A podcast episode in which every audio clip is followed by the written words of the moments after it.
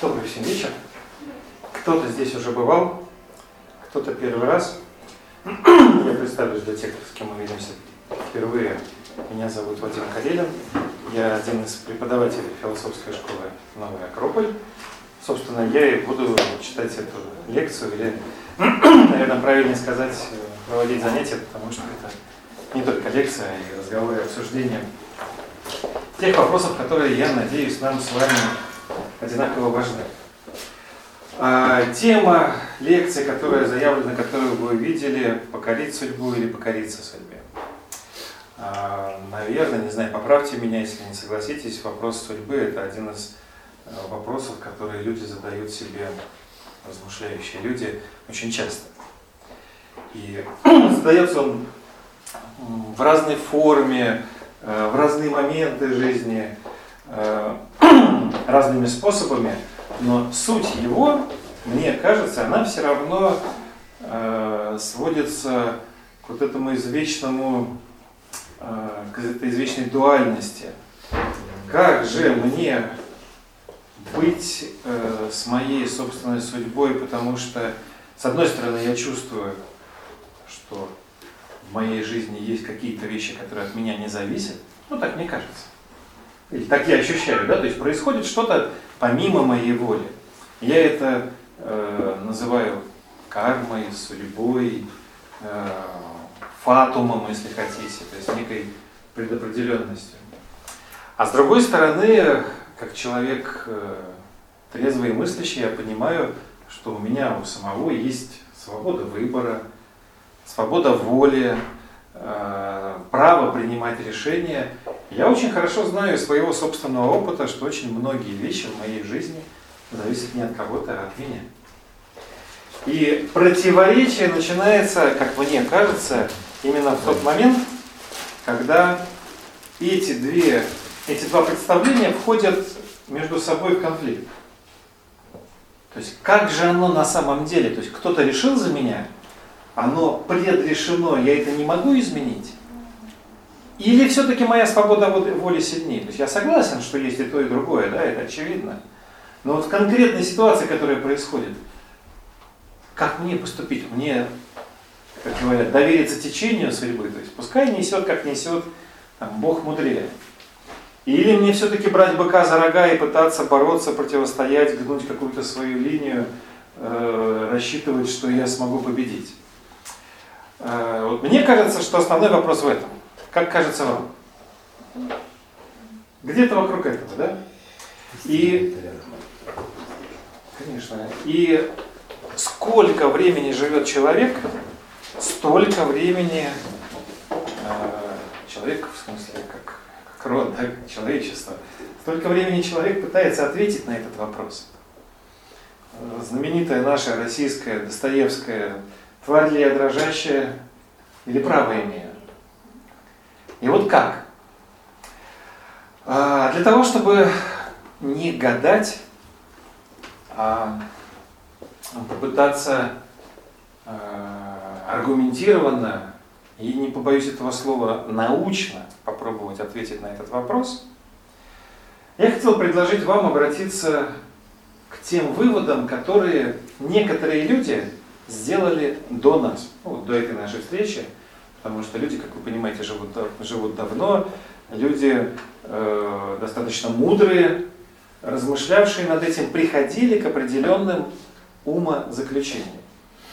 И прежде чем начать рассуждать о законах, которые управляют судьбой, мне хотелось, если вы не против, поделиться с вами ну, неким синтезом такого опыта, который накопили разные культуры, разные цивилизации, разные мудрецы, очень древние, современные, э, научные, религиозные. Почему так? Дело в том, что э, я склоняюсь к мысли, что какая-то одна точка зрения не может быть однозначно правильной. Э, вот мой опыт изучения философии показывает, что э, истина, она не может быть чьей-то монополией ни один человек не может что-то знать до конца. И прелесть в том, что как раз через разных людей, через разные традиции истина отражает самое себя разными гранями. И понимая, как смотрели на один и тот же вопрос на Востоке и на Западе, в науке и в религии, в древности и в современности, мы можем получить некое целостное видение. И, как правило, это целостное видение, оно не отвергает какие-то точки зрения, оно оказывается как бы выше отдельных точек зрения и позволяет посмотреть на все в целом и понять некоторые закономерности. Поэтому, если вы не против, я бы начал с того, чтобы обратился к ну, некому мировому опыту представления о том, что же управляет судьбой. Можно? Что вы затихли? А, ну, начнем с Древней Греции. У греков в их представлении судьба находилась в руках трех богинь, трех моев. Услышите внимательно, чем они занимались. Первая Мойра назначала человеку жребий до рождения.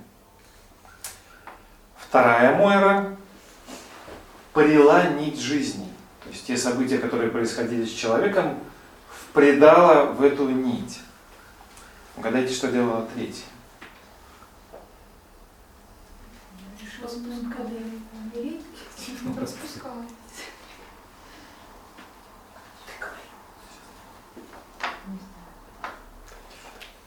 Не угадайте. Мы совсем по-другому относимся к судьбе. Третья Мойра в представлении греков неотвратимо приближала грядущее.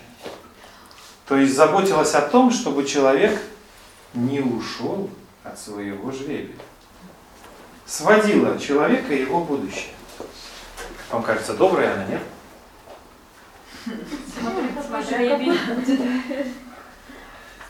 А бывают плохие жребии, да? Бывает. Серьезно? Расскажите мне, я пока не встречал. А, опять же, из э, Греции. Мудрый древнегреческий философ Платон в одном из своих больших произведений приводит миф об Эре. Эр – это э, имя человека, ну, такого праведного человека, которому в силу его праведности боги разрешили заглянуть по ту сторону бытия. И вот он отправляется в, ну, как бы мы, наверное, сказали, в загробный мир и рассказывает, что он там увидел. Все, что он рассказывает, вы можете прочитать у Платона, а относительно судьбы интересны несколько моментов. Например, в представлениях Платона э, душа человека перед рождением сама выбирает свой жребий. Сама выбирает свою судьбу. То есть есть много вариантов, и перед тем, как идти в очередное воплощение, а ну, в древних традициях люди считали, что человек не живет один раз, а, э, ну, потому что иначе необъяснимы те феномены, которые происходят с человеком, а что есть явление метампсихоза, как сегодня говорят, реинкарнации, перевоплощения. То есть одно и то же сознание, одна и та же душа периодически приходит на Землю для того, чтобы приобрести необходимый для ее развития опыт. Так вот, перед очередным приходом душа сама выбирает свой жребий. Причем Платон, он хоть и очень мудрый, но он всегда пишет с очень большим юмором. А, он говорит, что люди же очень разные между собой. И те, кто торопится, хотят побыстрее, выбирают, как правило, не очень хорошие. Ну, потому что поторопились. А люди мудрые, обстоятельные, они уделяют этому должное время и внимание, поэтому приходят с хорошим жребием. И там же Платон говорит еще одну любопытную вещь, что вы могли бы возразить мне, да, если души выбирают свой жребий и знают его, то почему же мы-то не знаем, да, или Платон что-то не договаривает? Нет, он договаривает. Перед тем, как идти в жизнь, рассказывает Эр, каждая душа пьет из реки такой переход из одного состояния в другое, для того, чтобы перейти в воплощенное состояние, надо перейти реку лета, лету, реку забвения. А поскольку люди долго не пили перед этим, пить хочется, и они утоляют жажду, пьют из реки забвения. Причем люди жадные по природе, ну знаете, бывают люди очень жадные до всего. Вот жадные пьют из этой реки много. А люди добрые по природе, щедрые, заботящиеся о других, э, скромные, они и тут проявляют свою щедрость и скромность и оставляют другим, пьют немножко. В итоге жадные, выпивая больше из реки забвения, напрочь забывают свой жребий. А люди добрые и скромные по природе по своей выпивают немного, и у них, как говорит Платон словами Эра, гораздо больше шансов вспомнить свое предназначение, свой жребий, то, для чего ты отправляешься в новое воплощение. А Рим, наследники Греции, а, считали, что в мире властвует провидение. То есть есть неизменный закон, есть некая сила, которая управляет миром, но что любопытно, да, и человек не может ее победить. Но те же самые стоики говорили о том, что каждый человек обладает внутренней свободой, которую даже проведение не может победить. Что имеется в виду? Что каждый человек от природы может обладать добродетелями, то, что делает человека человека, чем мы отличаемся друг от друга.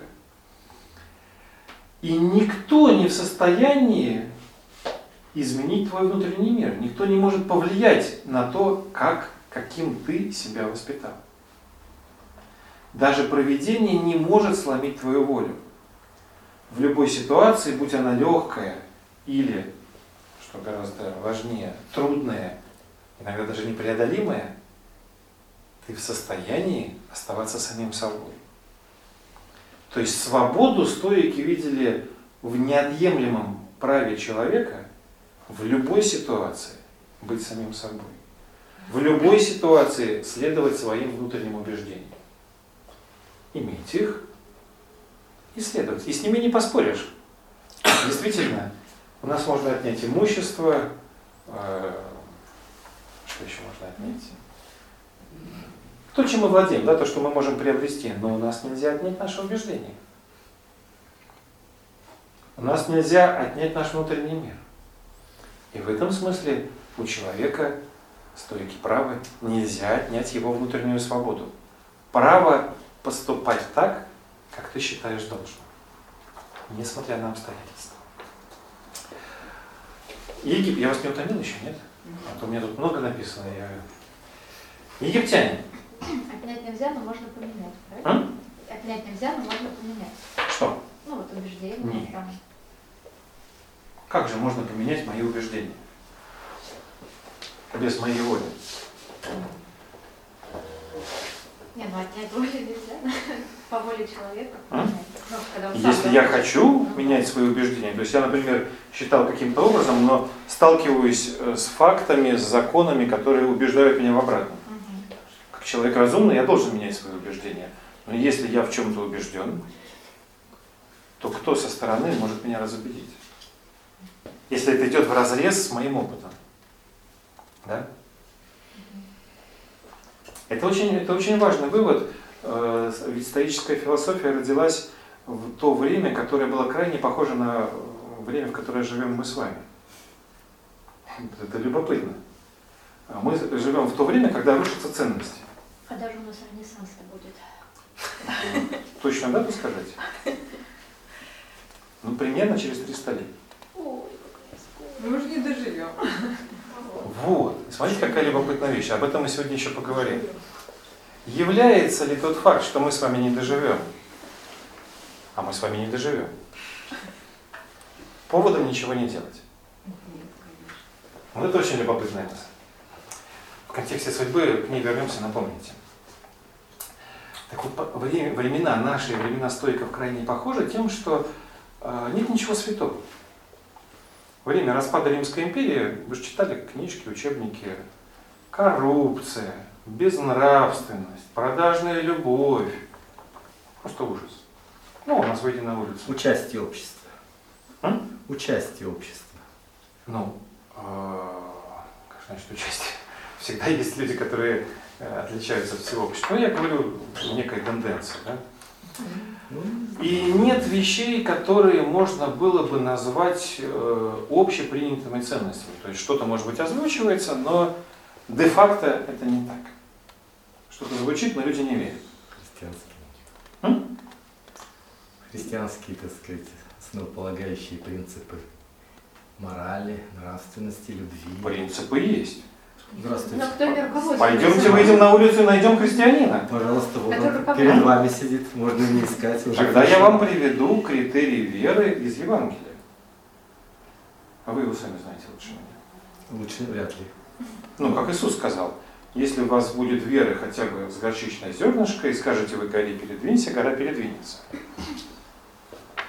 То есть э, вот критерий верующего человека мало сейчас таких. Реально мало. Хотя я с огромным уважением отношусь к тем, кто старается в наше время эти ценности сохранить. Это, на мой взгляд, очень здорово. И именно об этом и говорили стойки. Что какое бы тяжелое время ни было, ты сам решаешь, каким быть. Да, нет морали, да, нет ценностей, но в тебе-то есть. А, Никто не смотрел фильм. Смотри. Последние кадры этого фильма, когда...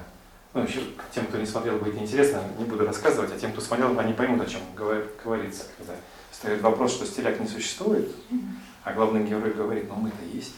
Да.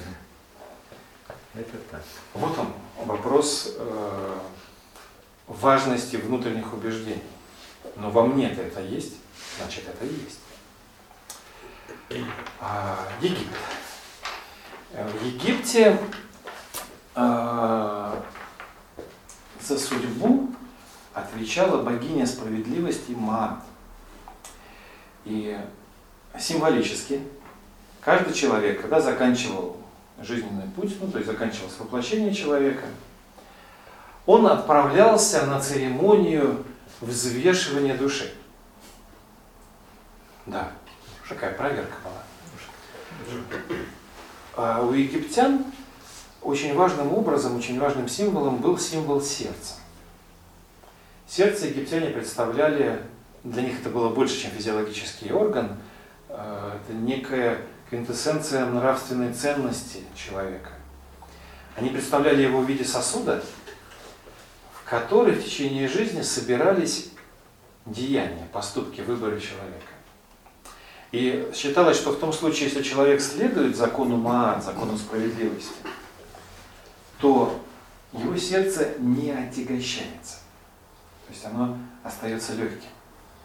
Но если он нарушает закон справедливости, закон нечеловеческой справедливости, потому что люди устанавливают разные законы, а закон универсальной справедливости, закон божественной справедливости, как они считают, то тогда его сердце с каждым таким поступком становится немножко тяжелее, и в том случае, если к концу жизни на весах сердце человека оказывалось тяжелее пера богини Маат, очень легенького, то голову человека откусывало чудовище. А, Ну, это просто страшный образ. На самом деле человек был вынужден воплощаться еще раз до тех пор, пока не научится жить так, чтобы не отяготить свое сердце. Еще один образ, говорящий нам о том же самом. А, Восток, Китай. Слова Конфуция. В жизни и смерти есть судьба. Богатство и знатность на небе. Ну, Конфуций отличался тем, что он мог очень коротко сказать об очень многом. А, Вы согласны с этой фразой? Нет. Никто из нас не согласен, потому что мы все-таки уверены, что богатство и знатность, они на земле, в жизни. Это то, к чему мы стремимся. Нематериальные ценности, так Ну, называемые. естественным образом стремимся. Нам далеко до Конфуция. А Конфуций говорит, что в жизни есть судьба. Что это еще нам предстоит расшифровать. А вот богатство и знатность на небе. Но он еще дальше говорит. Не надо отрицать судьбу. Следуй ее выправлению. Вот это крутая мысль. Содержит в себе сразу две очень важные вещи. То есть, ну, во-первых, не будь дураком, не отрицай, что судьба есть. Есть нечто, что создано до тебя, что тебя направляет. Но при этом не сиди просто так. Следуй ее выправлению. Значит, это нечто, что нуждается в твоей работе. Представьте себе, знаете, как кривая дорожка, а мы ее выпрямляем. Конфуций призывал каждого человека выпрямить дорогу своей жизни, выправлять свою судьбу. Обо всем этом еще поговорим. А, христианство. Наше с вами родное. А, классическое современное христианство, ну, почему я говорю классическое современное, потому что оно стало таким э, не сразу. Да? Первые христиане, э, в их доктрине было немножко иное представление о судьбе, но мы имеем дело с тем, что имеем. Э, нет свободы воли. Есть божественный промысел. Говорю как есть. То есть есть божественный промысел, есть некая высшая сила, которая знает, как должно. Ты должен быть праведником, молиться, трудиться и тем самым стяжать благодать. А вот стяжаешь ты ее или нет, зависит не от тебя, а все-таки от Господа. Да, не ошибаюсь? Ну, там разошлись ветви, у, допустим, э, у православных это так, Да. а у, я, допустим, я опираюсь католиков да, это по-другому. опираюсь именно на православие как А. наиболее ортодоксальное в этом э, смысле. Э, но если ты не будешь молиться и трудиться, то ты точно не стяжаешь благодать. То есть это э, такое очень хитрое условие. Ты должен трудиться, но не будь самоуверенным. Все-таки Господь решает, попадешь ты в рай или нет. Очень жесткое отношение, на мой взгляд, да, к судьбе. Очень такое суровое. Буддизм. С точки зрения буддистов, судьба полностью находится в руках человека. Есть доктрина о карме, о взаимозависимости э, твоих поступков, мыслей, которые являются причинами того, что ты создаешь. А ты, с другой стороны, в своей жизни сталкиваешься с результатами своих прошлых поступков, мыслей и чувств. Интересно, что несчастье человека с точки зрения буддистов э, своей причиной имеет омрачение ума. То есть ум человека в силу некоторых причин омрачен, поэтому человек неправильно воспринимает происходящее, и очищение ума, правильная работа с ним, воспитание его, что очень непростая, надо сказать, работа, позволяет человеку улучшать, выпрямлять словами Конфуция свою судьбу, то есть быть более счастливым. А, Интересная мысль, возвращаясь к Греции, чуть позже возникает у Аристотеля. А, Аристотель считает, что человека от животного отличает свобода воли. Во всем остальном мы похожи на животных, но у них нет свободы воли. Но редко кто эту мысль дочитывает дальше в Аристотеле. Аристотель считает, что именно свобода воли позволяет человеку быть, послушайте внимательно, либо выше животных, либо ниже. То есть наличие у нас свободы воли отличает нас от животных, а вот в какую сторону решаем мы с вами. И мы можем стать либо выше их, ну что очевидно, да, есть э, огромное количество прекрасных людей, э, которых даже близко не будешь сравнивать с животными. Но мы знаем и другую сторону. в своей ненависти, безнравственности человек может совершить поступки, на которые ни одно животное не осмелится. А, ислам, еще немножко. Ну, интересно. С точки зрения ислама, как вы, наверное, тоже знаете, все в руках Аллаха. Вообще все. Одна из самых жестко, из наиболее жестко детерминированных религий. То есть, ну, есть один ответственный. Аллах. Все в его руках, но Аллах милостив. То есть все в его руках, но это не страшно. Дальше вы делаете выводы.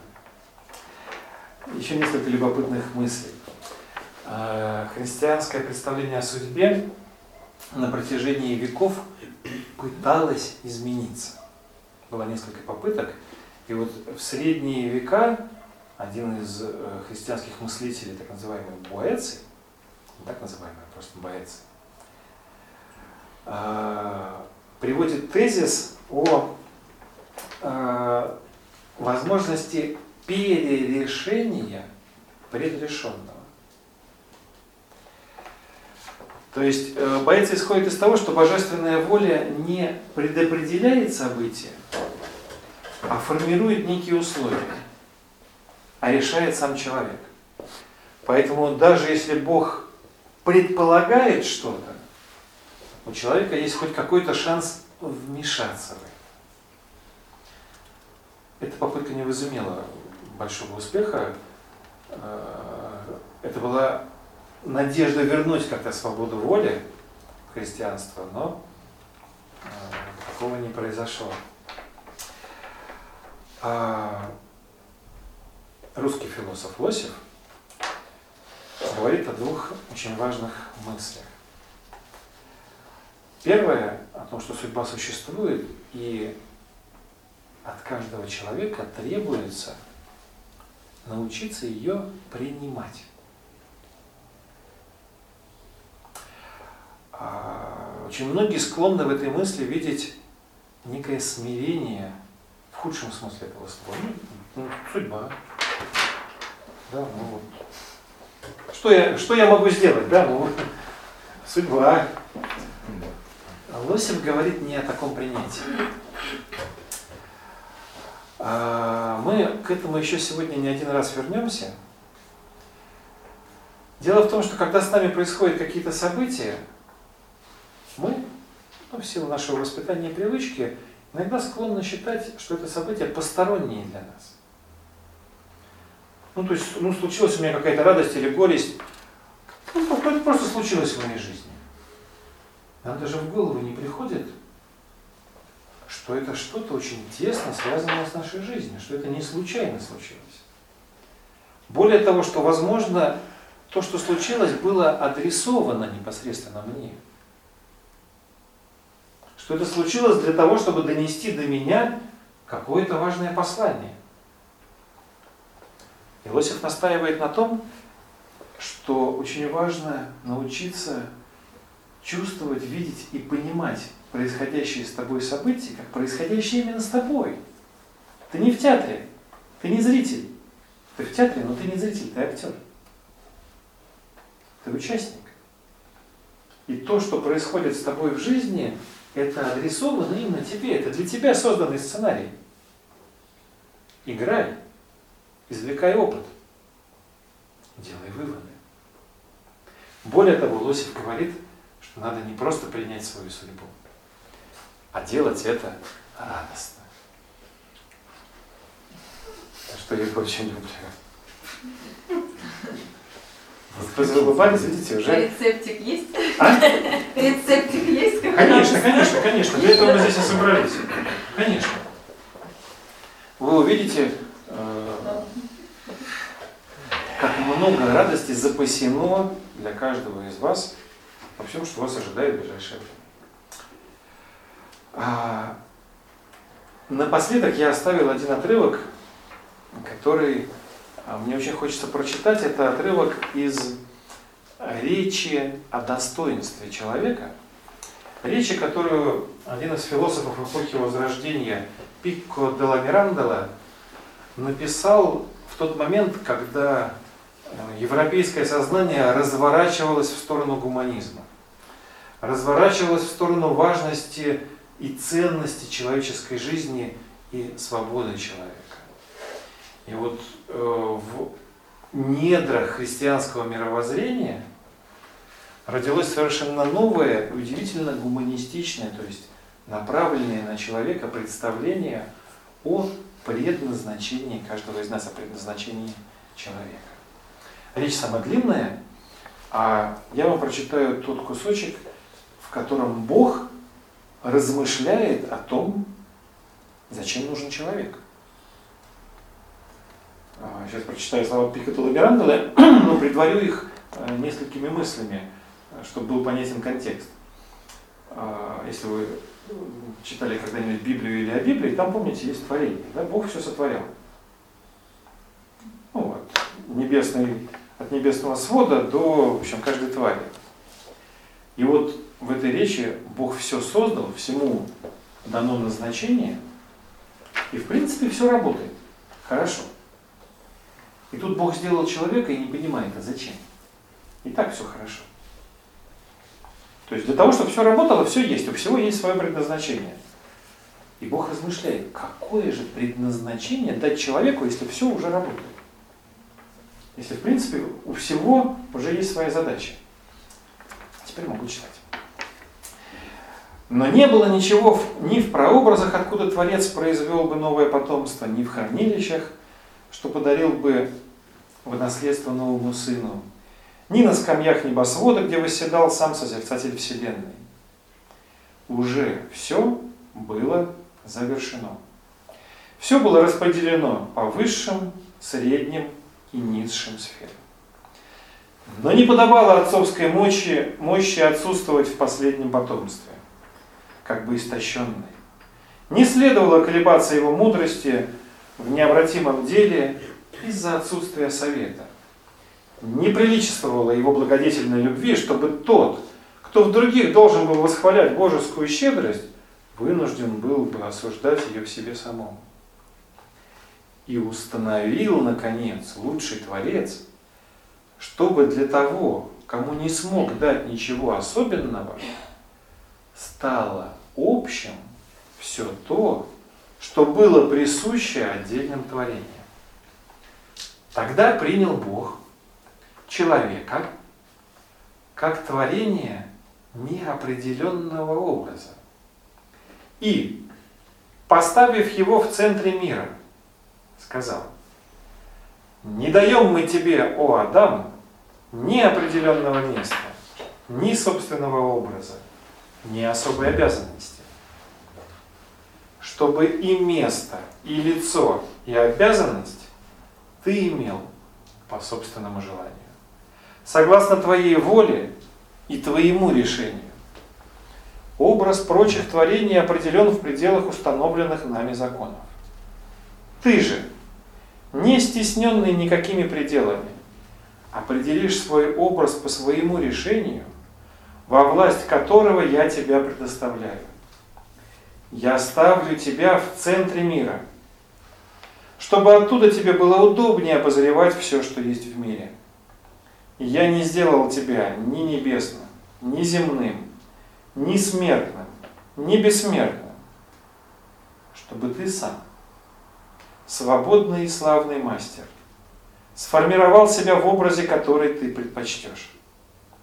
Ты можешь переродиться в низшие неразумные существа, но можешь переродиться по велению своей души и в высшие божественные. О высшая щедрость Бога Отца! О высшее восхитительное счастье человека, которому дано владеть тем, чем пожелает, и быть тем, чем хочет. Таким образом, с точки зрения Пикадова Миранделы, человек был сотворен существом неопределенного образа, или, говоря более простым языком, не был закончен. чтобы человек заканчивал себя сам. И по своему желанию мог переродиться и в низшее, и в высшее, уж как решит. Такое право дано каждому человеку. Но для нас очень важно, что человек является становящимся. Мы развиваемся. Все остальное в этом мире является законченным творением, с точки зрения этого философа, а человек является становящимся. То есть он не закончен еще. И мы заканчиваем себя сами. Эту мысль можно будет встретить еще неоднократно у многих других мудрецов. Ну вот теперь, сделав э, такой исторический экскурс по э, различным представлениям о том, что такое судьба и как человек мог быть с ней связан, на нее воздействовать, давайте попробуем сформировать некую твердую почву под ногами, чтобы было нечто, от чего можно оттолкнуться, чтобы размышлять о судьбе. А, прежде чем мы начнем говорить о законах, которые управляют судьбой, будем разбирать их, мне хотелось бы ну, какую короткую обратную связь от вас. Скажите, пожалуйста, а вам вообще тема судьбы почему интересно?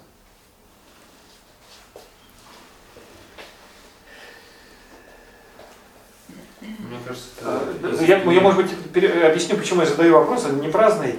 Э, Я могу на эту тему раска- говорить бесконечно, но мне хотелось бы постараться ответить на те вопросы, с которыми, возможно, пришли вы.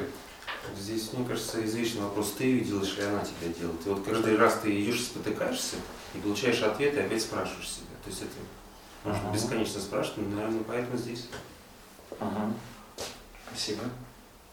Но у меня тоже, когда что-то там задумываю, и сбывается, вот непонятно, то ли я задумала, не, не задумала, а поняла, что сбудется, то ли я это задумала, поэтому сбылось. Вот тоже вот это вот. Как это, что, что первые курица или яйцо, так и здесь тоже. То ли И это вообще важно потому ли что это? я это придумала, то ли... И вообще, важно ли это? Я бы так поставил Ну вопрос. да, потому что это вопрос об управлении. Об управлении чем? Ну, а том, чего, о чем я думаю. Думать или не думать? Хорошо. Вот в чем вопрос. Быть или не быть? Да, замечательно. Да, да. Кстати, гамлетовский вопрос именно об этом. Вот это мне интересно. Все, мы исчерпали вопросы, да? Нет, еще давайте все дискутировать. конечно. Нет, есть еще. Мне вот интересно, как научиться воспринимать ну, судьба или Радостно. это А, радостно и позитивно. То есть, ну, как сказать, радостное то, что происходит, ты радостно воспринимаешь. А когда какие-то негативные, неприятные ощущения переживаешь, вот как вы ну, отличаете радостное от нерадостного? Вот так, Это радостно. хорошая энергетика. Это радостно. Как это, ну, мне на самом деле интересно. радостно нет. Ну да, как, а- как э, событие, которое со мной произошло, э, как понять, радостное оно или нет? Ну. Наверное, то, что мне приносит удовольствие, чего я улыбаюсь, там, ну, живя в этом, в миге, ну или даже не в миге, а воспринимая какое-то событие, вам мне интересен хорошо. миг? Ну нет, не миг, Нет? восприни как вот событие, все равно же каждый день что-то происходит. Ну представьте, допустим, там, вы потеряли работу и благодаря этому нашли новую. Радоваться или не радоваться? А мне вот интересен, допустим, больше момент заботит. Вот я потеряла работу, и вот этот, э, ну как принять его, что ли, как данность, или как судьбу, как, я не знаю, как что угодно, но... не Как за- радоваться в тот момент, когда потеряли работу? Да, не загонять себя там, в депрессию, в уныние и так далее. Ну, потерять работу, это же плохая, э, как сказать, неприятное событие, неприятное. Для, как- для кого? Ну, для любого человека, наверное. Почему? Как, как классно не работать? Что-то я ни одного не видела, кто бы радовался, даже если работа не устраивает. делаешь. А, ну, а я-то нет, конечно. Ага. Замечательно. Так вы радуетесь не потому, что работы нет, а чему-то другому нет? Делать не в Ну понятно, что но это уже как следствие. Мы же говорим про события, про конкретное какое-то. Ну, я мысль понял, вопрос я понял. Еще какие-то есть? Еще, мне кажется, все-таки важный вопрос, если мы все-таки принимаем, что что-то есть, что что-то нам помогает, направляет, как бы, как научиться вот это вот читать и вот как определять. И опять же, вот как смежный вопрос с предыдущим, что действительно как понять, что как бы то, что потерял работу, это все-таки добрый знак, или это случилось что-то нехорошее, или как бы... То есть это так должно было Да. быть? То есть Или как- как научиться, я да, понимать не вот так, эти- поэтому это Ну, случилось? Какая разница, что уже потеряли? Ну, дальше Но вопрос стоит, что как, делать. э, Ну, я Оглянуться запомнил этот назад и вопрос. сделать выводы на будущее, чтобы в будущем там то, что мне не нравится из прошлого, не переносить, исправить, там, не повторять, ну, не- не- несколько вариантов. Шанс что-то изменить, я воспринимаю. Ну, возможность. Утрату работы, если говорить про работу. То есть это радостное событие? Ну, в общем, для меня интересное событие. О, как вы отвечаете. Интересное. Ну, в каком-то смысле, если я ее утратила, то, наверное, так мне хотелось. Поэтому, наверное, это радостное событие. Потому что если бы мне не хотелось, я бы не утратила. Точка зрения. Хорошо, Значит, спасибо. радостное. Спасибо. Ну, мы, конечно, привыкли все мерить радостным или нерадостным. И новость о том, что не бывает хорошего или плохого, вас сразу огорчит. Ну, до этого мы дойдем. А, Я начну с того, что сделаю некоторые предположения. Как вы знаете, любая наука исходит из каких-то аксиом, любое здание, построение строится на определенном фундаменте. Без фундамента ничего нельзя сделать. Вся современная физика стоит на представлениях о том, что такое материя и сила. Что это такое, никто не знает, но мы предполагаем какие-то вещи. Точно так же, когда мы говорим о судьбе, нам нужно некоторые вещи предположить. И э, мудрые люди испокон веков таких предположений делали два. Но более того, они называли их законами, основополагающими законами, которые управляют всем, что живет. Знание об этих законах есть в очень старых индийских писаниях. Они абсолютно не противоречат тому, что говорили египтяне или те же китайцы. Вы видите, что отголоски этого есть даже в христианстве. А, Но как бы вот в своей чистоте эти два закона сформулированы именно в Индии, поэтому я, с вашего позволения, индийские названия и буду использовать. Речь идет о двух законах, которые называются Дхарма и Карма. Слово карма на слуху, слово дхарма тяжело выговорить, наверное, поэтому его мало использовать. А, Это два закона, которые идут рука об руку, и нужно хорошо понять каждый из них. В своей сути они очень простые. Закон Дхарма говорит нам о том, что у всего существующего есть свой закон. Вот именно так. Закон говорит нам о том, что есть закон. Переводя на русский язык, можно сказать, что согласно этому закону все, что живет, существует, находится вокруг нас, имеет свое предназначение. То есть все существует для чего-то. Ничто не существует просто так. Ну, возможно, за исключением каких-то продуктов деятельности человека, которые не всегда следуют, далеко не всегда следуют этому закону, именно в силу свободы воли. Но если мы посмотрим на то, как действует природа, в природе все целесообразно.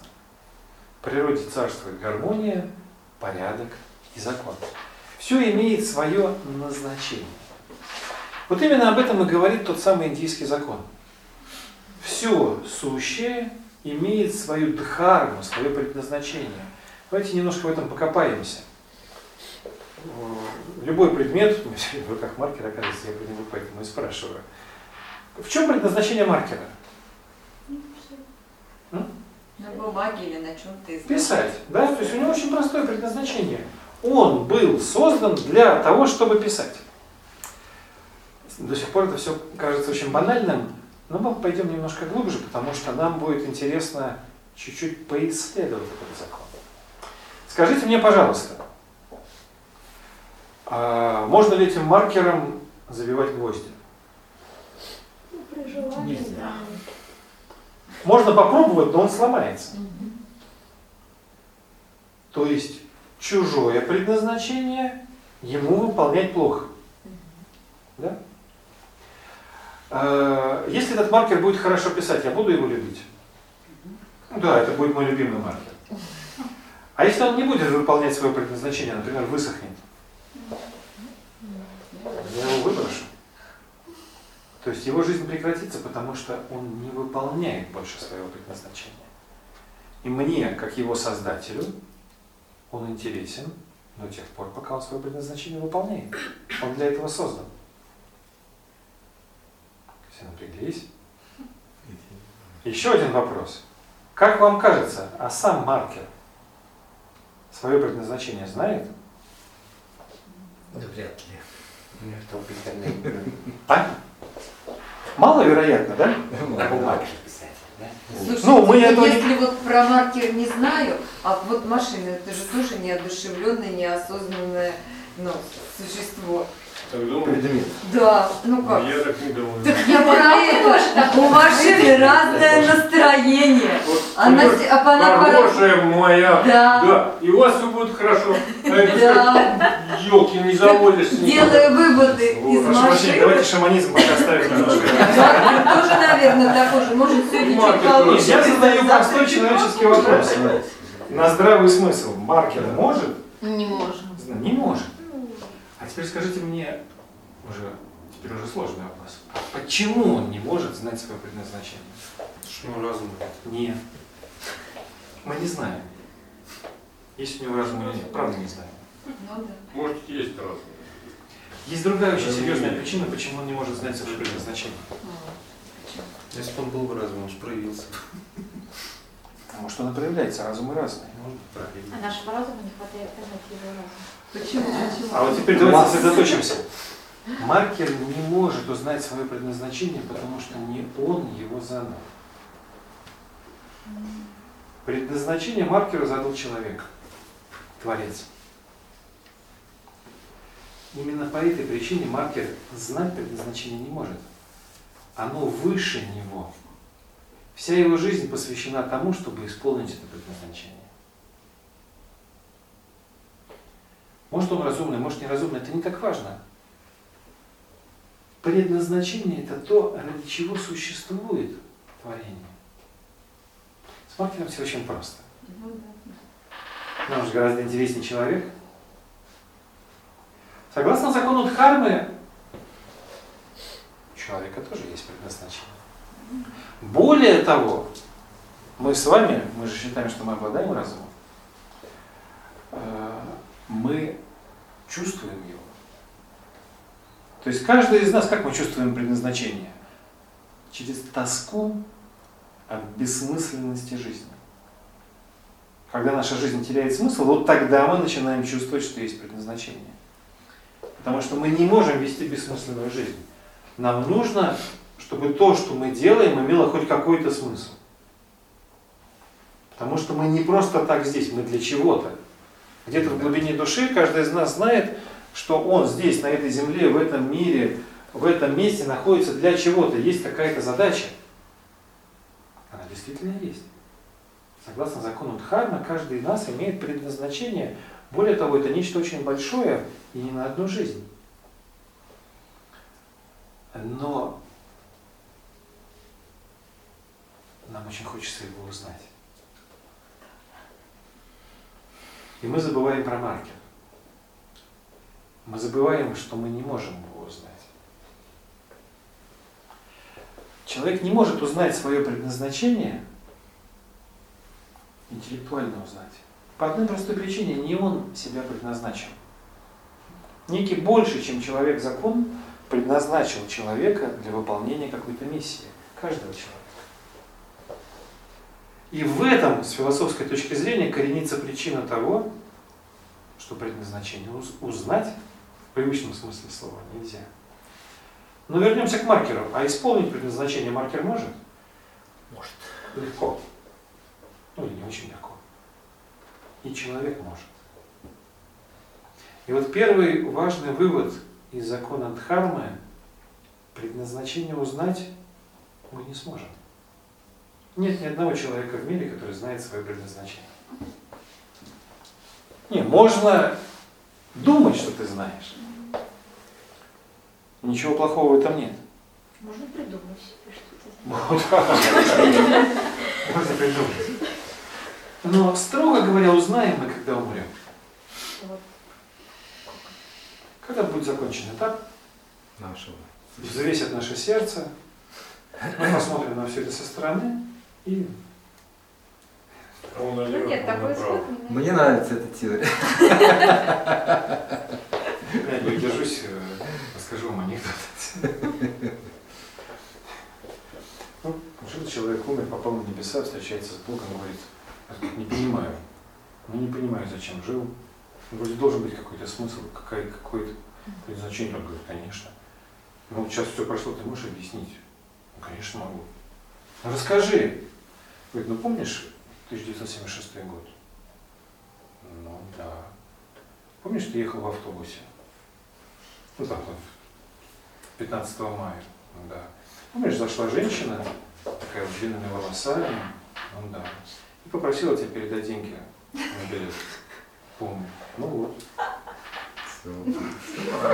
Передал. Ну, Это такой немножко черный юмор о том, что иногда жизнь может... Прям почти как маркер. Ну, не, это, это анекдот, да, это не относится, не относится к теме.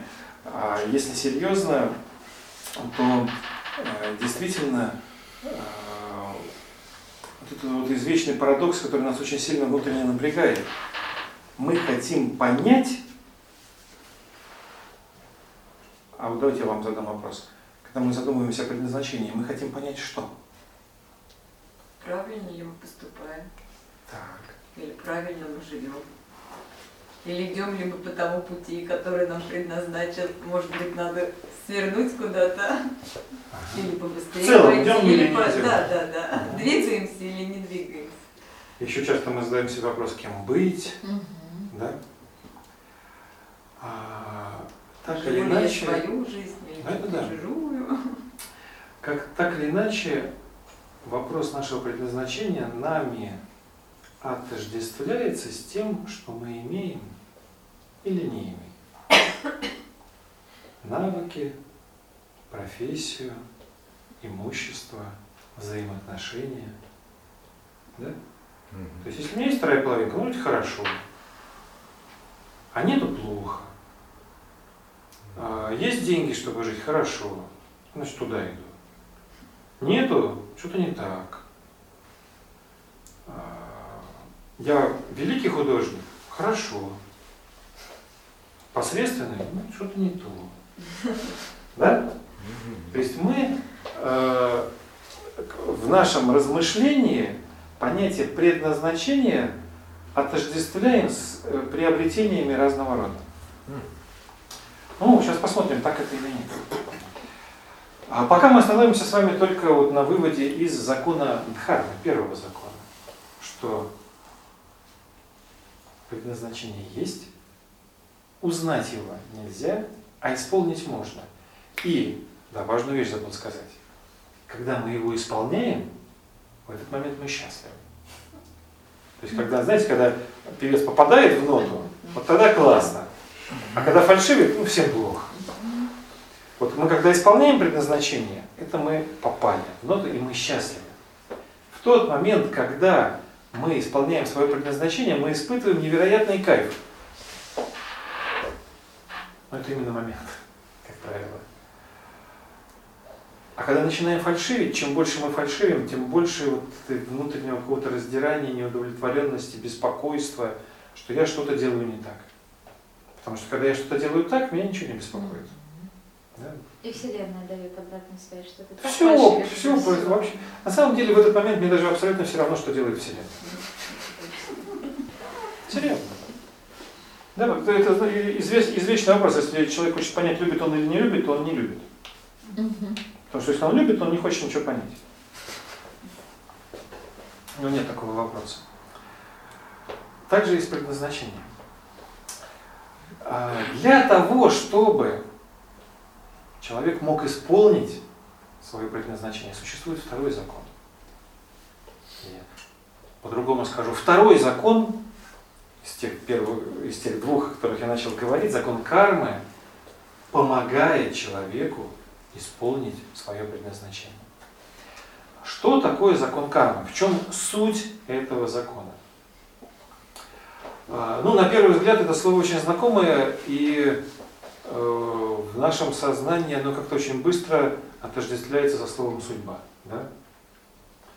Но смысл от этого и выяснений не становится. Карма, слово карма на санскрите имеет корень КРТ, который переводится очень просто – действие. Карма – это закон действия. В чем же здесь закон? Есть несколько аспектов. Первый, всем очень хорошо знакомый аспект – это то, что любое действие имеет последствия. То есть, совершая какое-то действие, я возмущаю среду вокруг себя, и среда возвращает мне последствия. Это третий закон Ньютона.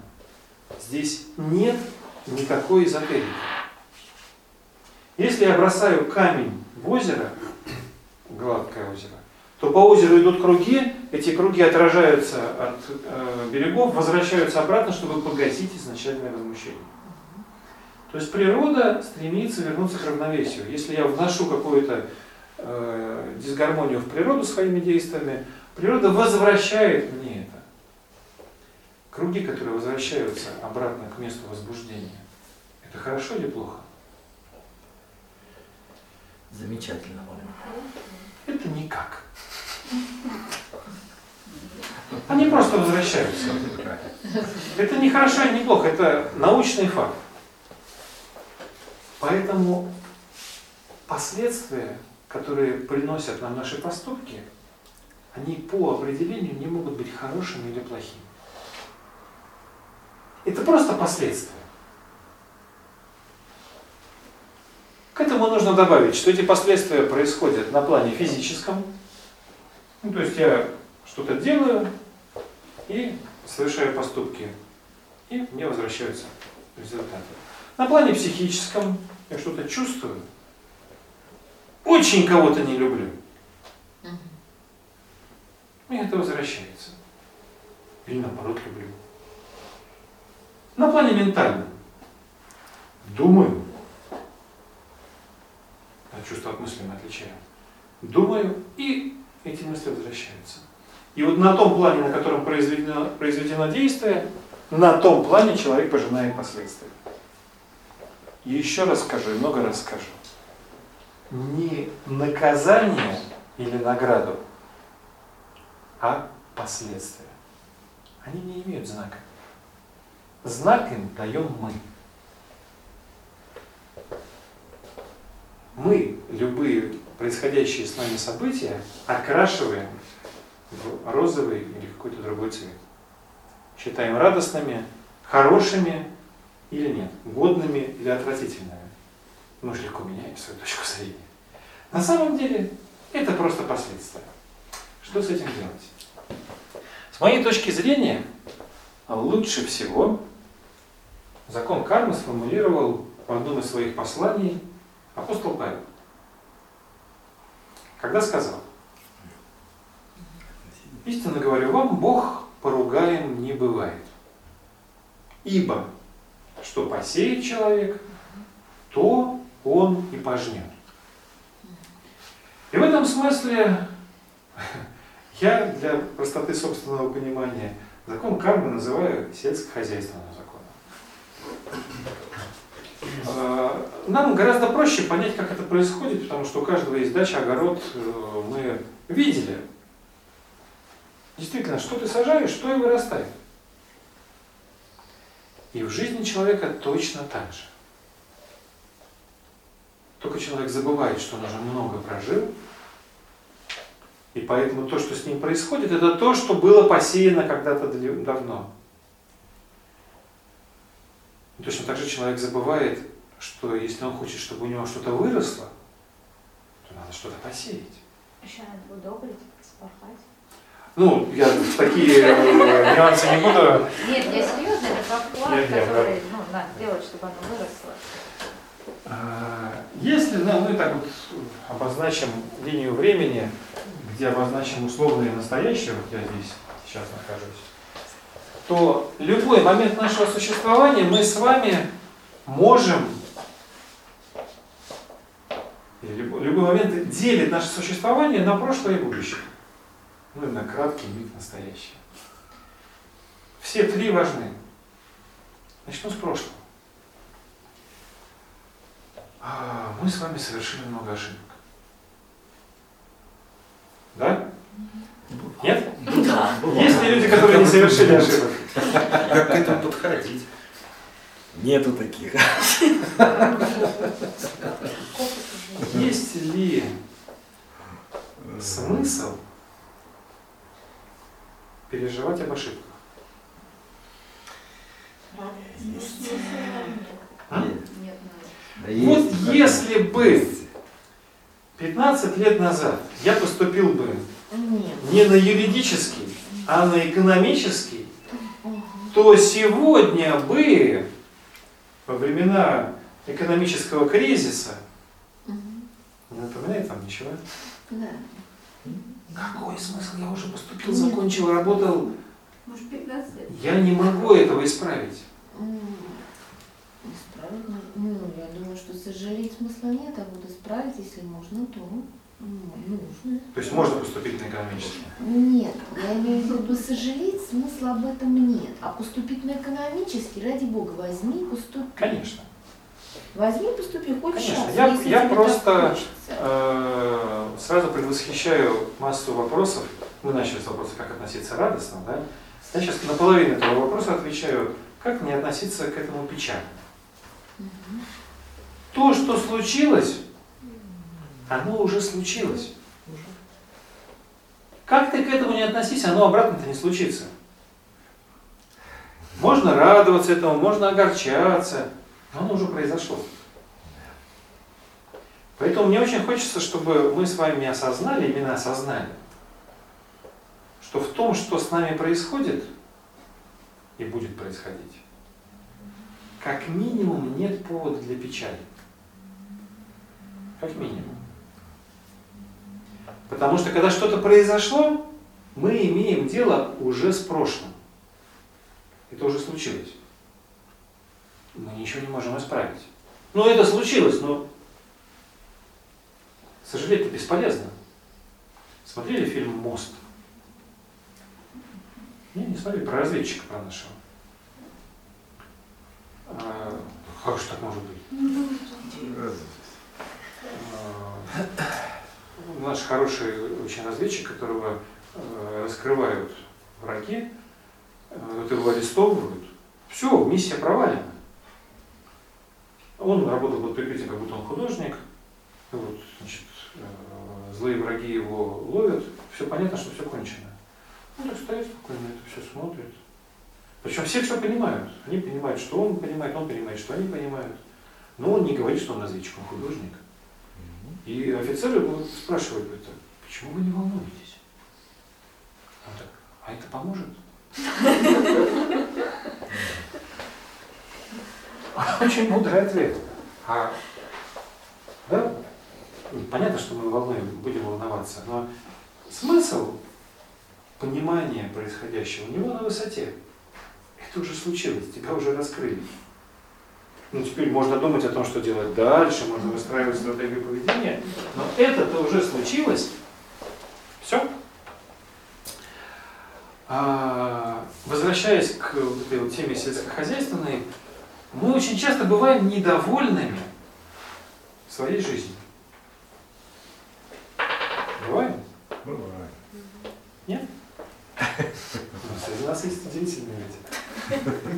А, Разведчики.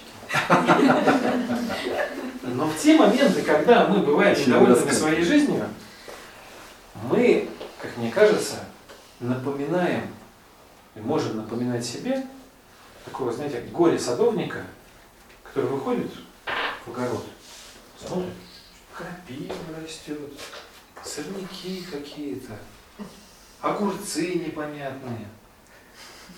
Почему? Не. Зачем? Нет, чтобы дыни, пальмы, финики. Почему у меня в огороде растет всякая ерунда? Я его называю горе садовником, но ты же сам посадил, да? Ты же думал о чем-то, когда ты сажал. Что посадил, то и выросло. С садовником все понятно. Но когда мы э, смотрим на то, что происходит в нашей жизни, и начинаем брюзжать. Ну, что-то не то, это не так, почему такие условия, президент плохой, э, дороги никуда, зарплата низкая. Нет, мы по этому поводу. С кем-то поссорился, подъезд не ремонтируют, работа неинтересна, ну и так далее. А чем это отличается от того садовника? Мы с вами находимся в поле результатов своих собственных выборов.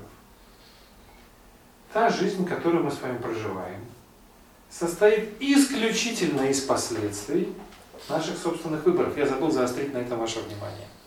Согласно закону кармы, последствия ваших поступков вернутся только к вам. И никому другому.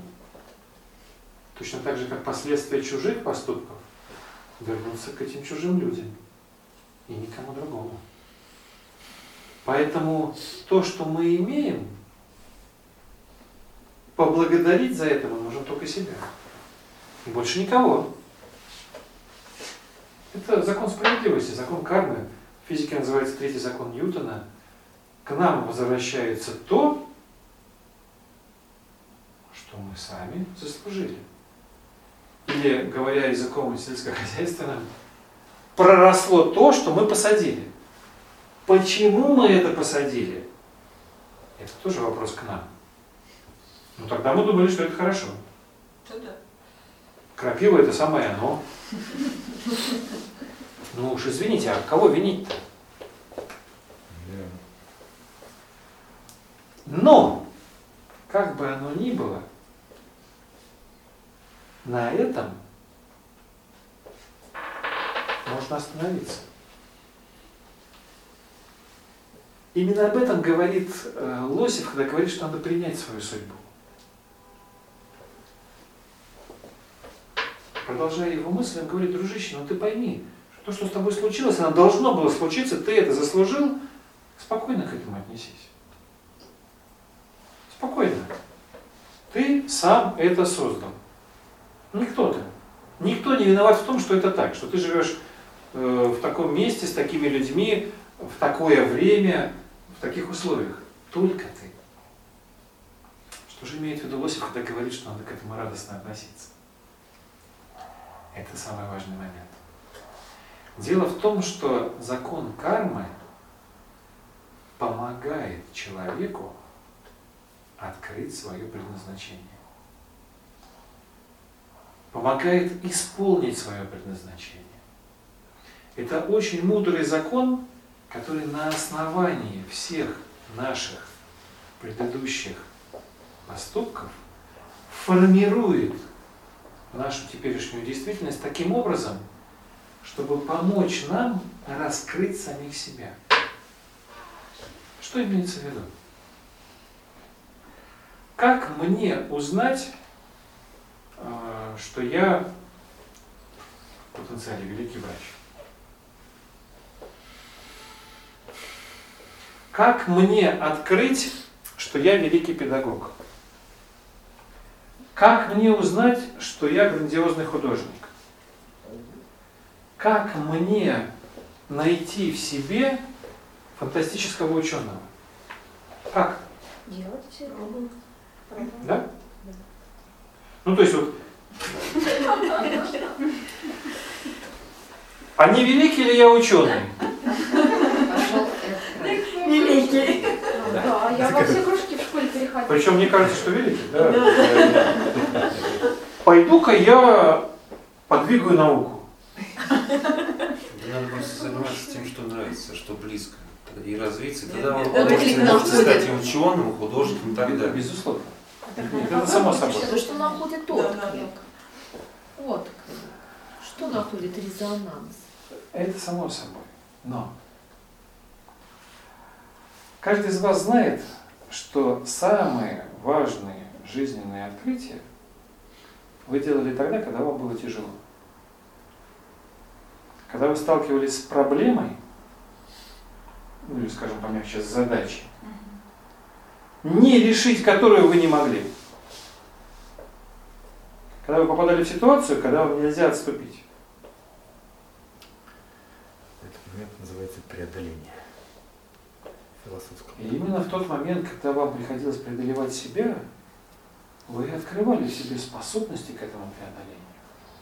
А одновременно иногда и некоторые навыки. Только неразрешимая задача, за которую я буду сражаться, откроет во мне ученого. Только какое-то большое несчастье, где пострадают люди, пробудит во мне способности врача. Только, ну, рискну предположить, нарастающая безнравстве- безнравственность и безвкусие, возможно, вызовет во мне в виде протеста желание исправить это и нести прекрасное искусство, музыку, не знаю, что-то еще.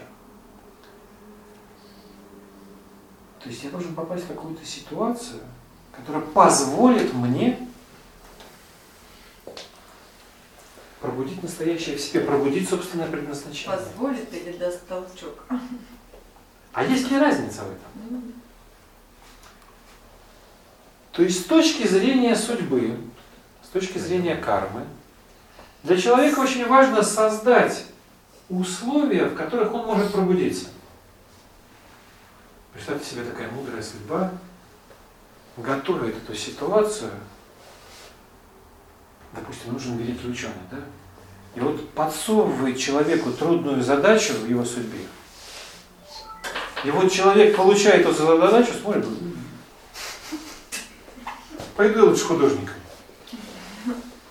Типа предназначение должно быть легким, через легкость. Раз легко, значит предназначение. Не резонировать. Тяжело. И э, судьба, представляете, судьба как старалась. Но когда судьба пытается донести до нас какую-то идею, она же не на блюдечке конфетку приносит. Она ставит нас в условия. Когда папа хочет, чтобы сын научился плавать, он его кладет в воду и убирает руки. Рядом находится, стоит, да, но он должен поплавать сам. Так же и судьба нас какой-то момент кладет и смотрит, что мы сделаем, начнем грести или пойдем ко дну. Но мы-то смотрим на это совсем с другой точки зрения. Взгляд сверху нам создали условия для того, чтобы мы двигались вперед. А мы-то на это смотрим. У-у-у. За что мне жизнь-то такая? Ой, горе мне. Понимаете? И здесь мы с вами приходим ко второму очень важному выводу. Оказывается, с точки зрения судьбы важно не то, что происходит в нашей жизни, а важно то, как мы на это реагируем. Потому что то, что происходит, это уже прошлое. Теперь послушайте внимательно. А то, как мы реагируем, это те семена, которые мы сеем, которые вырастут в будущем. Прошлое это уже все. Я же волнуюсь о том, что будет дальше. Что вы хотите иметь в своей будущей жизни? Не в следующей жизни, а в этой жизни, в будущем, что вы хотите иметь? Хотите жить счастливо? Тим, Любви хотите? Тим, Денег хотите? Тим, Чего еще хотите? например. Благ, которых нет на данный момент. Каких конкретно? Всяких разных чего. Делайте. Материальных и нематериальных. Именно это делайте прямо сейчас. Да. Совершенно, у меня на всю жизнь э, осталась в памяти встреча с одним тибетским учителем в Элисте. Мы брали, э, снимали фильм, там брали интервью. Э, И потом он э, после этого интервью пошел ну, э, в такой большой зал, там пришли прихожане, и он отвечал на вопросы. Очень мудрый человек. Я отвечал на, на любые вопросы. э, мы писали записочки.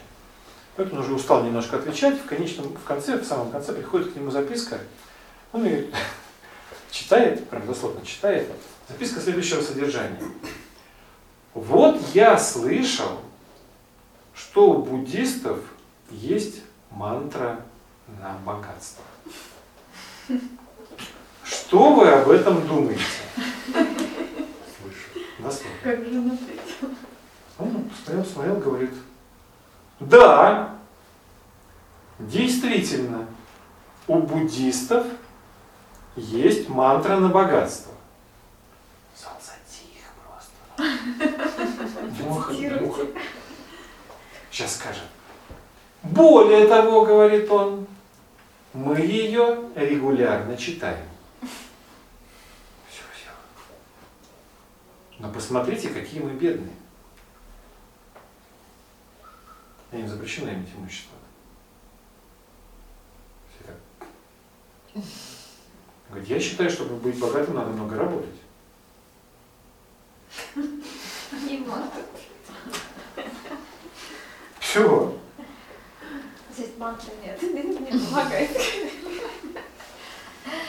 В том-то и прикол, что буддисты, они как раз закону кармы-то очень хорошо следуют.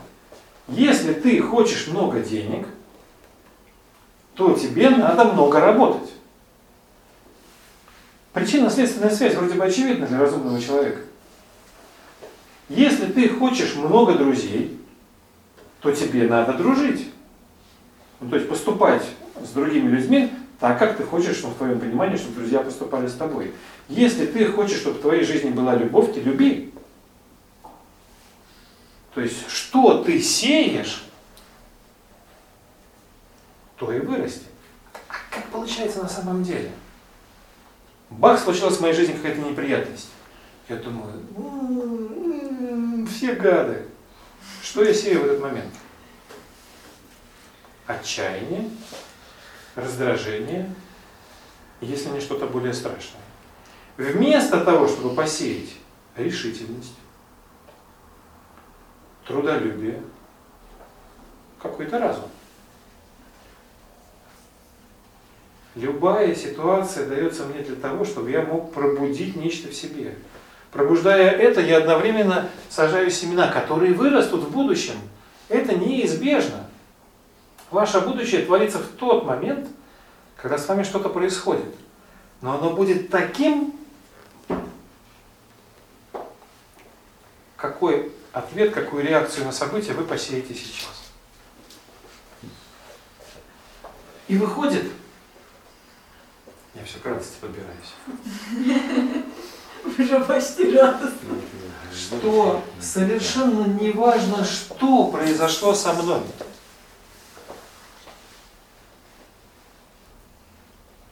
Оно произошло. Важно, как я на это среагировал. Потому что именно в этот момент я проявляюсь как человек. Именно в этот момент я кую свое будущее. Именно в этот момент я сажаю семена. Таким образом, есть ли в моей жизни предопределенность? Безусловно. То мои прежние выборы, мои прежние поступки, мысли, чувства создают поле предопределенности, в которой я живу. Карма заботливо складывает из этого событийный ряд, помогающий мне стать лучше. В чем же свобода выбора? В моей реакции на эти события. Я решаю, как реагировать. Или говоря словами Пикадула Мирандова из первой цитаты, Я решаю, переродиться ли мне в низшие животные существа или в высшие божественные. Реагировать как животное, опускать руки, ненавидеть, бежать. Хуже животного на самом деле. Или, реаги- или реагировать в высшем смысле по-человечески, проявляя добродетели, понимая, что в данный момент я создаю свое будущее. А это разве не повод для радости? Да. У меня все. А у меня вопрос. Теперь можно Можно? сколько угодно вопросов. Вот э, пример продолжим. Допустим, э, карма, да, или судьба преподносит там ну, ситуацию, что, ну, что будет стать великим ученым, да. Один отошел, сказал, не, не, это не мое, я не буду ученым. А другой вот старается, старается, старается, то есть вот работает над каким-то там открытием или чем-то. И и здесь не получается, и там не получается. До каких пор, то есть, эм, ну, доказывать самому себе или пытаться доказать самому себе, что ты можешь стать этим ученым? Непонятен вопрос. Не, вопрос понятен, только непонятно, зачем вообще доказывать это себе. Ну, Чтобы там, понять, твое предназначение или... ну, как, вопрос проще. Когда остановиться должен человек? Когда надо остановиться. Все, что ты делаешь, оно идет в будущее. Все твои действия, вся твоя... Остановиться в чем? Ты не можешь остановиться. Смысл не в том, чтобы остановиться. почему же не может? Извините, может быть. Важ- важен итог, результат. Вот, например, вы, так сказать, э, у вас получился Ну вот я, допустим, пошла на какую-то работу, а у меня, ну, на новую работу Ну, я как вариант, пошла. как часть пути. И там не получается. Не получается так, что? не получается выполнять хорошо обязанности там, А в чем, в чем заключаются обязанности? Ну, я не знаю, любые. Ну, вот тот же лектор, то есть на мои лекции не ходит, Ага. на лекции все болтают, меня не слушают. Ага. То есть, ну, любой же понимает, что что-то не так происходит. Что это? Одна лекция, другая лекция, пятая, десятая. У меня все меньше людей, то есть все больше шум. А зачем вы читаете лекции? Вот, то есть а, и человек, как сказать, когда стоит человеку остановиться или Нет, весь вопрос в том, зачем зачем? это начинаете. Ну, мне интересно, я хочу попробовать стать хорошим лектором там, или великим. Тогда лучше завязать сразу. Да. Э, Мне кажется, здесь дело в другом. Хороший лектор – это результат. Ну да, Это побочный продукт. результат чего-то. Это побочный продукт любви. Любви к чему-то. Э, Если человеку очень нравится искусство эпохи Возрождения, ну вот так нравится, что он просто жить спокойно не может, хочет об этом рассказывать. Вы думаете, ему будет разница, сколько человек придет на его лекцию? Если он пытается этим поделиться, если он это страшно любит, если он в этом варится, если он готов обсуждать с вами каждую деталь, если он покажет вам слайды, если он пойдет с вами вместе на выставку, Ну, я поняла. И если на каждом носителе у вас, так сказать, море информации, которая вам доставляет истинное наслаждение, и вы передаете это, так сказать, ваша, вашу любовь окружающим, так вы их полюбите, или, или иначе передайте так эту информацию, чтобы они вас полюбили, предположим, тоже. ну, у меня несколько Ну, попробуйте. другой вопрос, как сказать. Мне кажется, ключ к ответу на ваш вопрос в том, что не надо стремиться приобрести какую-то специальность. Мы в самом начале с вами говорили, что мы предназначение всегда отождествляем с тем, чтобы что-то иметь. Нет, Вадим, я поясню, но потом. А, не- а, ну, мне кажется, это может быть всем интересно. А по сути, мы приходим к тому, что предназначение заключается в том, чтобы кем-то быть. Но результатом же подтверждающим, что ты быть, выражается в уме, в том числе. Иногда выражается, иногда нет. Джордано Бруно не достиг никакого результата. Ну, что. Вот. Вот. По идее, результатом должно было быть изменение э, церковного догматизма. Тогда это было невозможно. Но это не было для него поводом, чтобы перестать делать то, к чему он чувствовал свое признание. Он за это пострадал, пострадал. Но зато теперь Печальная судьба. М? Печальная судьба. А, почему? Хорошо, я вам скажу больше. История. Однажды римский легион возвратился после сражения. Ну, в тот город, где он был расквартирован. И э, известная римская Матрона, отправившая на войну двух своих единственных сыновей, э, подходит к полководцу и спрашивает его, как они вели себя на войне. И он говорит, что они герои, что они спасли Рим, что они совершили массу подвигов, ну что вот они великие люди. И они вместе просят богов наградить ее сыновей. И боги их наградили. Никто из вас не угадает, чем. К сожалению, гибели на, они на месте, так сказать, на поле боя. очевидно. Нет, они же вернулись в этот город. А, то есть вернулись, да? Что другое дело? Чем их наградили боги? Одного. Смертью в эту ночь. Призывали к себе. Они умерли великими. Они умерли на пике славы. А нам это не понять. Потому что мы настолько привыкли э, отождествлять счастье с приобретением чего бы то ни было, что забыли вот этот римский подход, в котором счастье было следствием того, кем человек являлся, кем он был. Насколько он был смелым, насколько он был честным, насколько он был сильным, а не только что он сделал, что получил. То есть ваш опыт оценят следующие за вами поколения. Как- как вариант. А не нужно вообще оценивать его.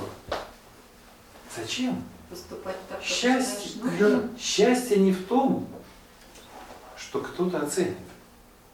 Потому что тогда Джордано Бруно должен быть самым несчастным человеком. Да? Но когда Платона, известный тиран Сиракуз, спросил, кто в этом мире самый счастливый человек, Платон ответил честно, Сократ. Потому что его душа свободна. Сократ, который выпил чашу цикуты, который умер за свои убеждения, он умер свободно, настоящий. И Платон об этом искренне говорит. Действительно это так.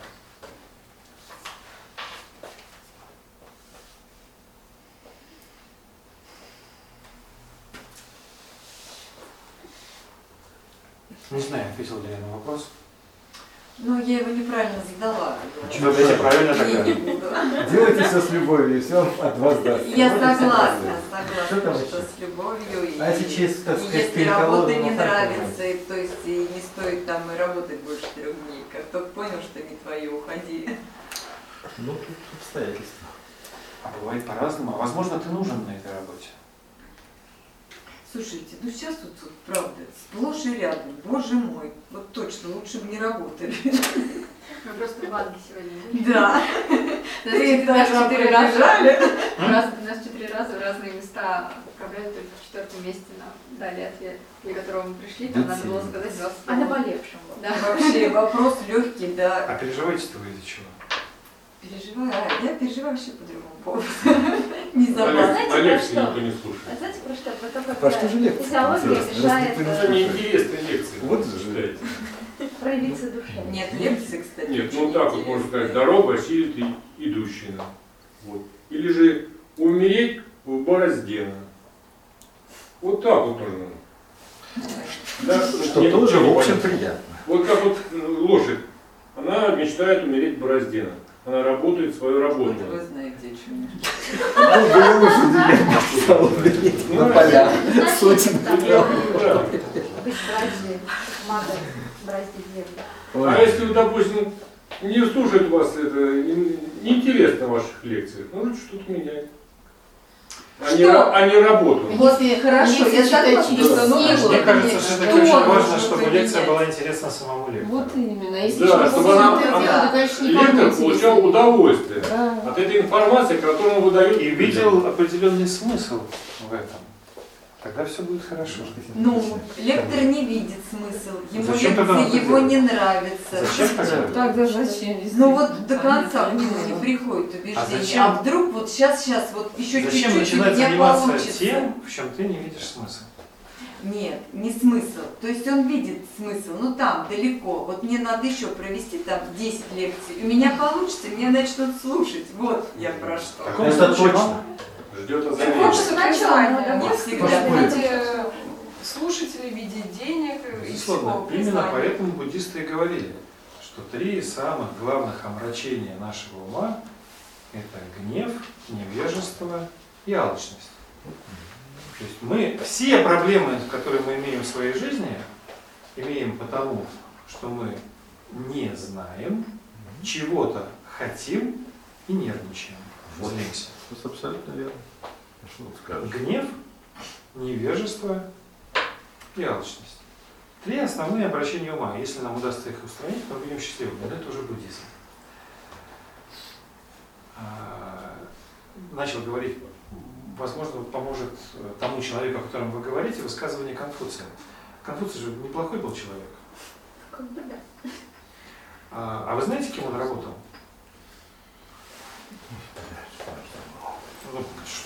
Кем, как нужно стать Конфуцием? Куда нужно пойти, где учат на Конфуция? Ну, первая его должность была бухгалтером. Причем таким старшим помощником младшего поваренка. Он был э, хранителем э, амбаров, его задача была считать зерно. Вот так становятся Конфуциями. И именно тогда в своем дневнике он делает запись, что мои счета должны быть верны. Философия Конфуция очень простая. Есть закон неба, в римском понимании проведение, в индийском понимании карма. То, что приводит тебя в какую-то ситуацию. Ситуацию не ты выбираешь. Он попал на работу хранителем амбаров. Что от него зависит? Делать эту работу хорошо. Ту работу, то место, на которое попал, делать максимально хорошо. И от этого получать удовольствие. А если судьба сочтет, что тебе для развития нужно что-то большее, она увидит, что ты прошел урок, она поставит тебя в другую ситуацию, в другие условия. Это философия Конфуция. Этот урок нужно пройти до конца. И Делать хорошо. Конец в том, чтобы начать получать удовольствие. Да. Удовольствие. Радость. Точно. Не, я просто хочу сказать, вот я работаю, допустим, мне не нравится, но у меня есть вот такая работа, которая меня не во всем устраивает. Допустим, да? Значит, я э, для себя решаю найти в ней нечто, что будет доставлять мне удовольствие.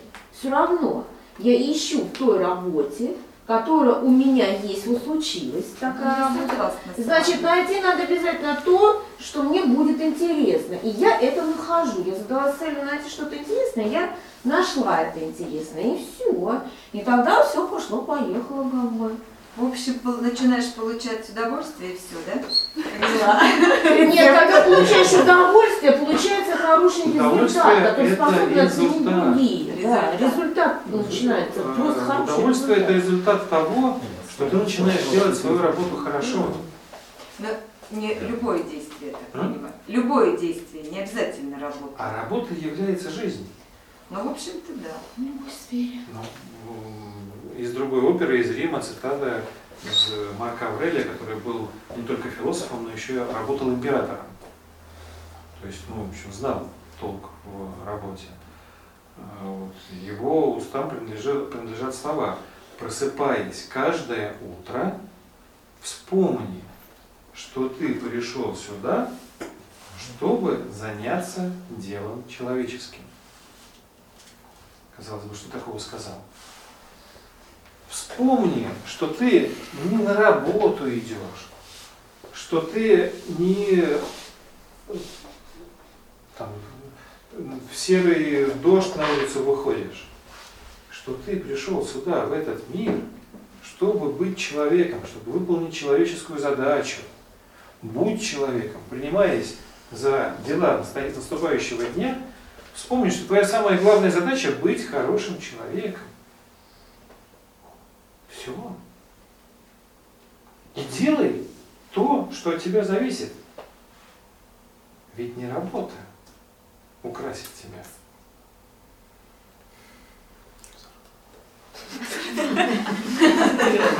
И работа тоже. Я бы стих сказал, гроза.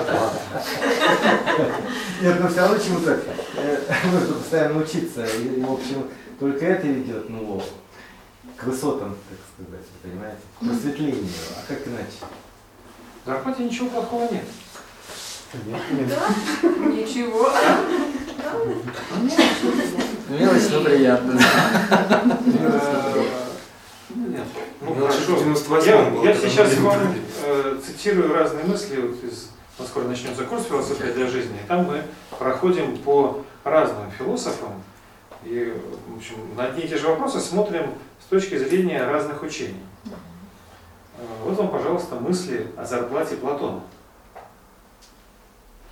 Тоже не последний человек. Платон говорит, что ничего плохого нет в том, чтобы любить деньги. Для примитивного человека это вполне естественно. Примитивно в каком смысле? Что ты любишь то, что ближе всего. То, что дает тебе самое быстрое удовлетворение. Но самое быстрое удовлетворение дает еда. То есть ты съел и сразу хорошо. Счастье. И порядок. Но так же быстро, как приносится, приходит удовлетворение, оно так же быстро исчезает. Бах, и ты опять голоден.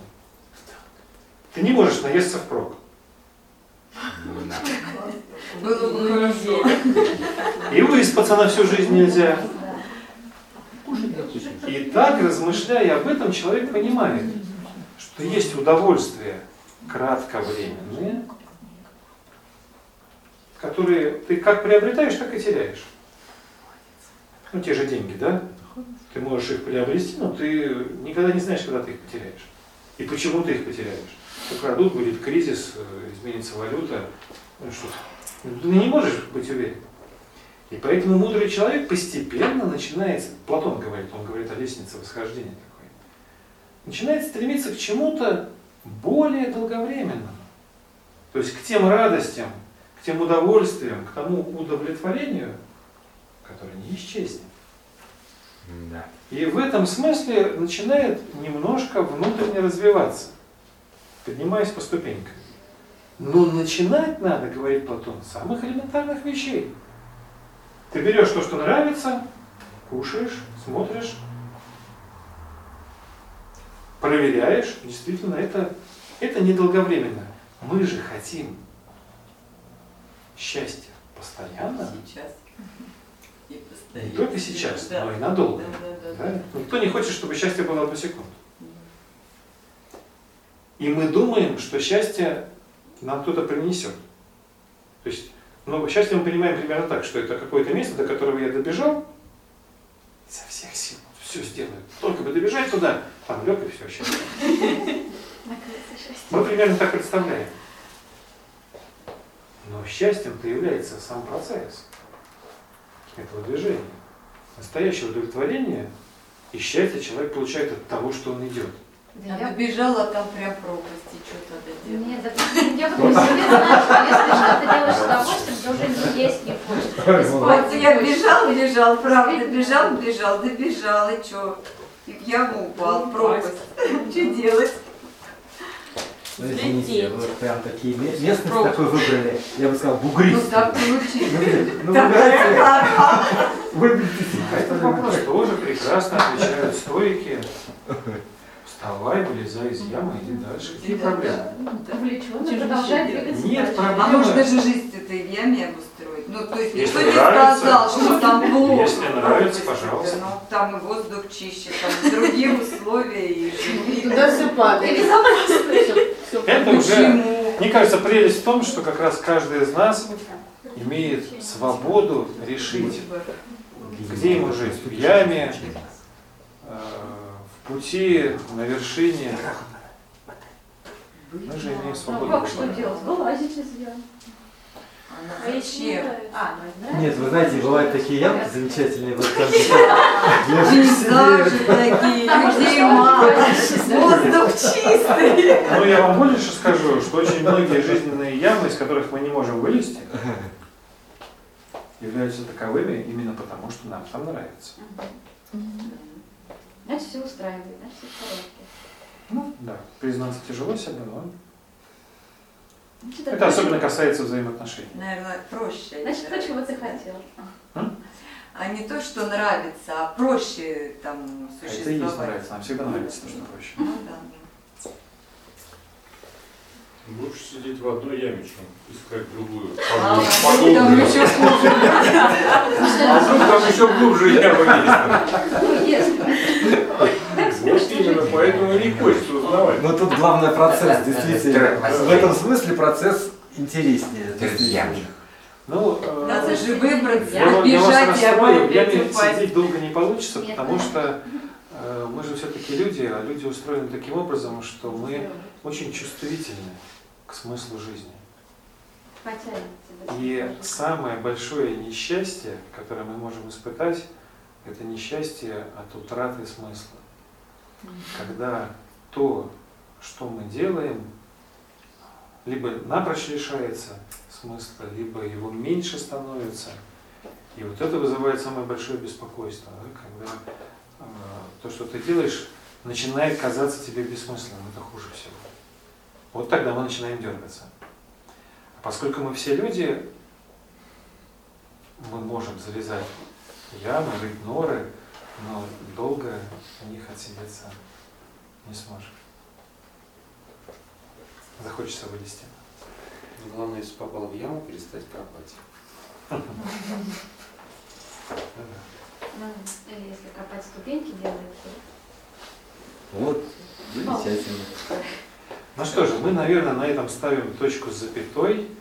Если тем, кто здесь первый раз интересно, в следующую среду здесь же у нас начнется, будет первое вводное занятие курса «Философия для жизни».